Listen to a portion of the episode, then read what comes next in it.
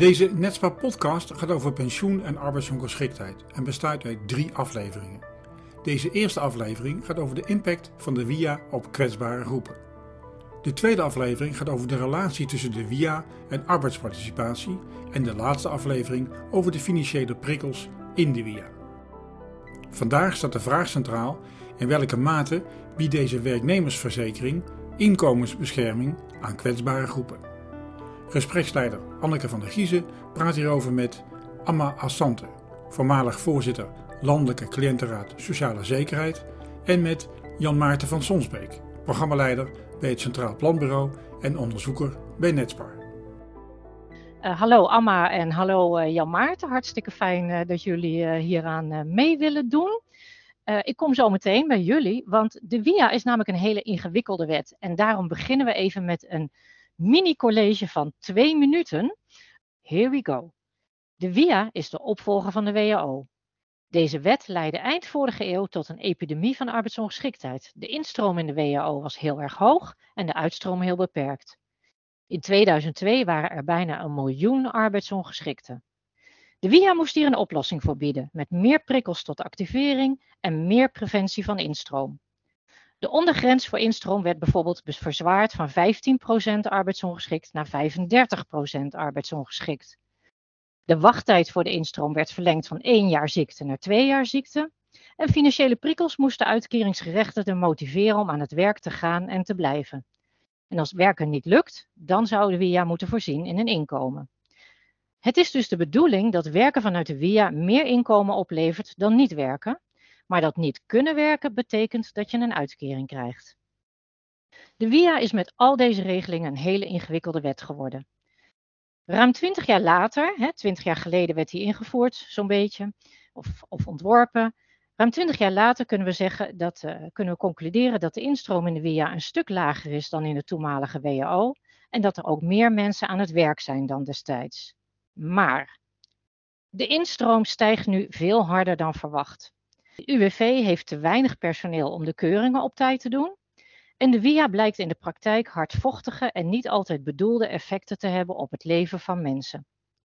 De ondergrens van 35% lijkt in praktijk vooral voor toch al kansarmen op de arbeidsmarkt een grote drempel. Zij krijgen geen uitkering meer, maar vinden ook geen werk.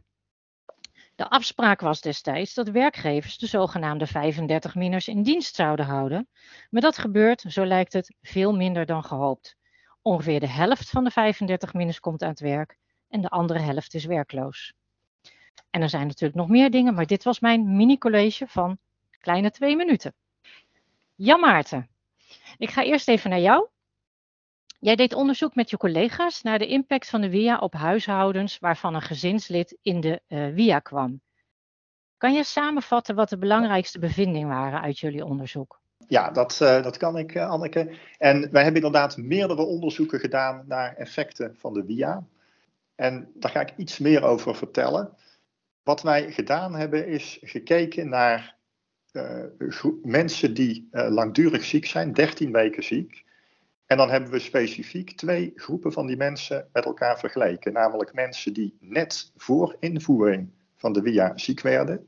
Eind 2003 was dat. En mensen die net daarna ziek werden, begin 2004. Dat zijn dus twee groepen van verschillende mensen die heel erg op elkaar lijken, want ze zaten vlak na elkaar in datum van ziek worden. Het enige wat echt verschilt voor hun is dat de ene groep onder de WHO viel en de andere onder de WIA. En die mensen hebben we ruim tien jaar lang in de tijd gevolgd en gekeken van zijn ze in een uitkering terechtgekomen? Hebben ze gewerkt? Hoeveel hebben ze verdiend? Uh, wat heeft hun partner gedaan? Werkte die? Heeft die verdiend? Etcetera. En daar hebben we een aantal uh, interessante conclusies uit kunnen trekken. Want eigenlijk wisten we over die via alleen dat er heel veel minder mensen een uitkering kregen. Dat was ook een van de doelstellingen van de WIA. Maar of mensen er nou echt in slaagden om ook aan het werk te blijven, dat wisten we niet. En in ons onderzoek hebben we aan kunnen tonen dat de WIA inderdaad tot meer mensen aan het werk heeft geleid. En dat gemiddeld genomen mensen uh, in de WIA ook een hoger inkomen verwerven dan in de WHO. Maar dat gemiddelde verhult dat er specifieke groepen mensen zijn die het heel moeilijk hebben na de WIA. En dat geldt in het bijzonder voor mensen die een zwakke arbeidsmarktpositie hebben, bijvoorbeeld die werkeloos zijn of die een tijdelijk contract hebben, die geen vaste werkgever hebben. Het geldt voor ouderen, het geldt ook voor mensen met een laag inkomen. Die doen het niet zo goed als dat gemiddelde laat zien. En wat je dan ziet als je verder gaat kijken naar de partners van die mensen, is dat voor groepen met zo'n zwakke positie op de arbeidsmarkt, dat als die langdurig ziek worden, dat vaak de partner ook gaat reageren. Bijvoorbeeld meer gaat werken, moet gaan werken misschien, om het inkomen op peil te houden. En dat betekent dan weer dat mensen die geen partner hebben of niet in een stabiele relatie zitten, dat is dus een extra element van kwetsbaarheid uh, door zo'n hervorming. Dat is in het kort wat wij onderzocht hebben. Ja, nou, ik denk dat het hele uh, belangrijke uh, uitkomsten zijn. Amma, jullie zien natuurlijk in de praktijk, jullie krijgen heel veel signalen hè, als LCR. Herken jij het beeld wat Jan Maarten schetst? En wat, wat valt jou daarin op? Ja, ik allereerst waardevol onderzoek ehm, wat jullie hebben gedaan, Jan Maarten. Um, en ik herken ook het algemene beeld hè, uh, uh, wat daaruit uh, naar voren komt. Is dat vaak als je gemiddeld kijkt hè, naar wat de effecten zijn van wetgeving, dan verdoezelt dat dus de nadelige effecten voor bijzondere groepen. En dat is voor ons als LCR is dat bijna een legitimatie van ons werk. Omdat ons werk is, is er juist op gericht om de effectiviteit van wetgeving, beleid en uitvoering uh, in het echte dagelijkse mensen, van mensen uh, te laten zien. Dus wij werken niet met de gemiddelde, wij werken heel erg op basis van casuïstiek. En we weten natuurlijk ook wat de doelstellingen waren destijds om uh, de WHO uh, te vervangen door de WIA. Dat was inderdaad zoals Jan Maarten dat zei. Hè, om dat allereerst ervoor te zorgen dat de instroom wordt beperkt. Maar ook om mensen te prikkelen om meer te gaan werken. En dat lijkt voor een deel van de groep lijkt het te lukken. Maar voor een ander deel ook weer niet. En dat herken ik wel. En dat gaat, en daar hameren we ook altijd met ons werk op. Um, het is ontzettend belangrijk om uh, eigenlijk voor iedereen en niet alleen voor hoger opgeleiden uh, en mensen voor wie dat bij hun werkgever goed geregeld is, om een arbeidsmarktpositie te kunnen blijven versterken. Maar het is voor iedereen eigenlijk een noodzaak dat er vanuit werkgevers, vanuit de overheid mogelijkheden worden geboden, ongeacht op welk niveau je werkt en wat je verdient, om gedurende jouw loopbaan jouw arbeidsmarktpositie te kunnen versterken hè, via opleidingen, trainingen, cursussen, begeleiding, etc. Dus ja, kortom, antwoord op je vraag, herkenbaar. Ja, en, en tegelijkertijd natuurlijk ook uh, alarmerend. Hè? Want uh, ja. jullie zeggen eigenlijk van ja, achter het gemiddelde uh, gaan ook een heleboel nadelen schuil. En het kan soms zijn dat die gemiddelden dat verhullen. Jan Maarten, nou weet ik toevallig dat jij destijds ook betrokken was bij de totstandkoming van de WIA in jouw toenmalige functie. Ehm, zijn dit soort dingen voorzien bij, de, bij het ontwerpen van de WIA? Nou, zeker niet alles uh, is voorzien, uh, maar uh, een aantal belangrijke dingen was wel bekend als risico. Hè. Ik zal dan even aanhaken op één punt wat jij al genoemd hebt, Anneke, net in je mini-college. Namelijk die grens van 35% arbeidsongeschikt. In de WHO was dat 15%. Hè, dus in dat opzicht is de WIA een stuk strenger geworden. Als je internationaal vergelijkt, is 35% nog steeds heel redelijk. Maar als jij door een ziekte of handicap 35% inkomensverlies hebt, ja, dan, dan kan je wel aanvoelen dat er serieus iets aan de hand is. Dat jij een moeilijke arbeidsmarktpositie hebt dan. Dat is in de tijd best wel onderkend. En daar is ook veel over gesproken in bijvoorbeeld de Sociaal-Economische Raad, waar sociale partners, vakbonden en werkgevers bij betrokken waren. En daar is toen toch wel over gezegd van ja, voor die mensen die die drempel van 35% net niet halen, gaan wij, sociale partners, zorgen dat die aan het werk blijven. En dat is in de praktijk eh, behoorlijk ingewikkeld gebleken. En dat zal ook weer zo zijn dat dat vaak wel goed gaat voor mensen met een vast contract, maar dat het moeilijker wordt voor mensen met een tijdelijk contract. Die raken uit beeld bij de werkgever, komen bij het UWV terecht en moeten dan vanuit een achterstandspositie met een handicap of langdurig ziekteverleden terug de arbeidsmarkt op. Dat is moeilijk. En Amma, um, Jan Maarten noemde het al even, dit is natuurlijk uh, destijds ook met, met de sociale partners zo afgesproken. Heeft de landelijke cliëntenraad daar dan uh, nog positie in? Of kan die hierop feedback geven of om aanpassingen vragen? Ja, zeker. Dat is ook de kern van ons werk. Hè? Wij hebben misschien voor sommigen bekend vorig jaar een meldpunt geopend uh, in het kader van een problematiek rondom de bevoorschotting van de VIA. Hè, dat te maken heeft met het feit inderdaad dat niet was voorzien op zo'n hoge uh, instroom. Mm -hmm. En mhm. dat uh, het aantal keuringsartsen, maar ook gewoon de werkwijze van keuringsartsen, die hoge instroom niet kon bijbenen. En we hebben ook tijdens een verhoor in de Tweede Kamer ook de problematiek rondom de 35 minners aangekaart. En ja, weet je, dit onderzoek onderstreept eigenlijk uh, nog meer uh, het werk uh, van de LCR rondom de VIA, maar ook rondom een heleboel andere sociale zekerheidswetgeving. Waarbij denk ik de kern van onze kritiek is dat in hoeverre mag je ervan uitgaan dat je wetgeving als instrument kan gebruiken om menselijk gedrag te corrigeren. Want ergens houdt het op, omdat je altijd werkt vanuit een model. En een model, dat, is, dat weten we allemaal, dat is een vereenvoudiging van de werkelijkheid. Uh, dus je mist altijd een onderdeel uh, van de werkelijkheid. Um, dus ik denk dat we moeten erkennen uh, wat de beperkingen zijn van wetgeving op het sturen van menselijk gedrag. En dat je eigenlijk uh, als overheid, maar dat is het standpunt van de LCR, uh, eh, ervoor moet zorgen uh, dat de kerntaak van de overheid ten alle tijden overeind blijft. En dat zijn, wat mij betreft, twee dingen: bestaanszekerheid en perspectief. Voor iedereen. Ja. Ja. En niet ja. alleen voor een bepaalde groep. En maar met name zou ik nog willen zeggen, voor mensen in een kwetsbare positie. Uh, en je ziet dat met de VIA, als je dus kijkt naar het onderzoek van Jan Maarten, maar ook alle andere onderzoeken, onze eigen meldingen. Ja, daar wordt helaas niet aan voldaan. En dan heb ik het nog niet eens over andere problemen die er leven rondom de VIA, zoals bijvoorbeeld de verrekening van inkomsten. Ja, ja nou, dat is uh, die verrekening van inkomsten, daar hebben jullie, uh, meen alweer anderhalf jaar geleden, samen met het UWV onderzoek naar laten doen. En daar kwam ook inderdaad naar uit hè, dat hoewel de WIA beoogt uh, dat werken moet lonen, dat die systematiek in de uitvoeringspraktijk echt toch nog wel heel veel complicaties met zich meebrengt. En dan zie je toch ook dat, die, dat de manier waarop je zo'n wet uitvoert, ook van alles met zich meebrengt. En wat zouden onderzoekers zoals Jan Maarten nee, nee, laat ik hem anders formuleren. Jullie zien uh, heel veel casuïstiek. En in die casuïstiek zie je eigenlijk, zoals Herman Tjenk Willink dat ook wel eens zegt, de, de, de DNA van het systeem. Hè? Ja. Um, en dat is wel een uitdaging voor onderzoekers, denk ik, uh, Jan Maarten. Hoe je uh, van casuïstiek ook ja. wetenschappelijk onderzoek maakt. Ja. Kun je daar rode draden uithalen? Of kun je je wetenschappelijke bevindingen toetsen aan die casuïstiek?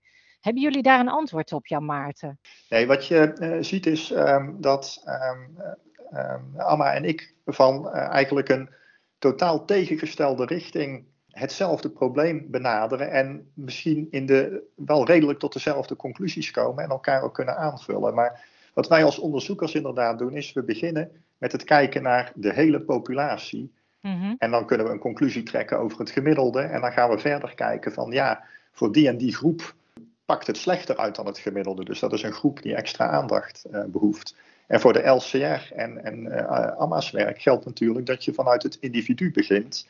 En als meerdere individuen met eenzelfde probleem uh, komen, dan zal je ook op die kwetsbare groep uitkomen die misschien vermalen wordt door het systeem. Dus ja. via beide aanpakken kan je naar die groepen komen. En ja, ik ben ook wel benieuwd, want je zou kunnen zeggen dat is heel mooi. Zo heb je twee aanpakken die elkaar aanvullen.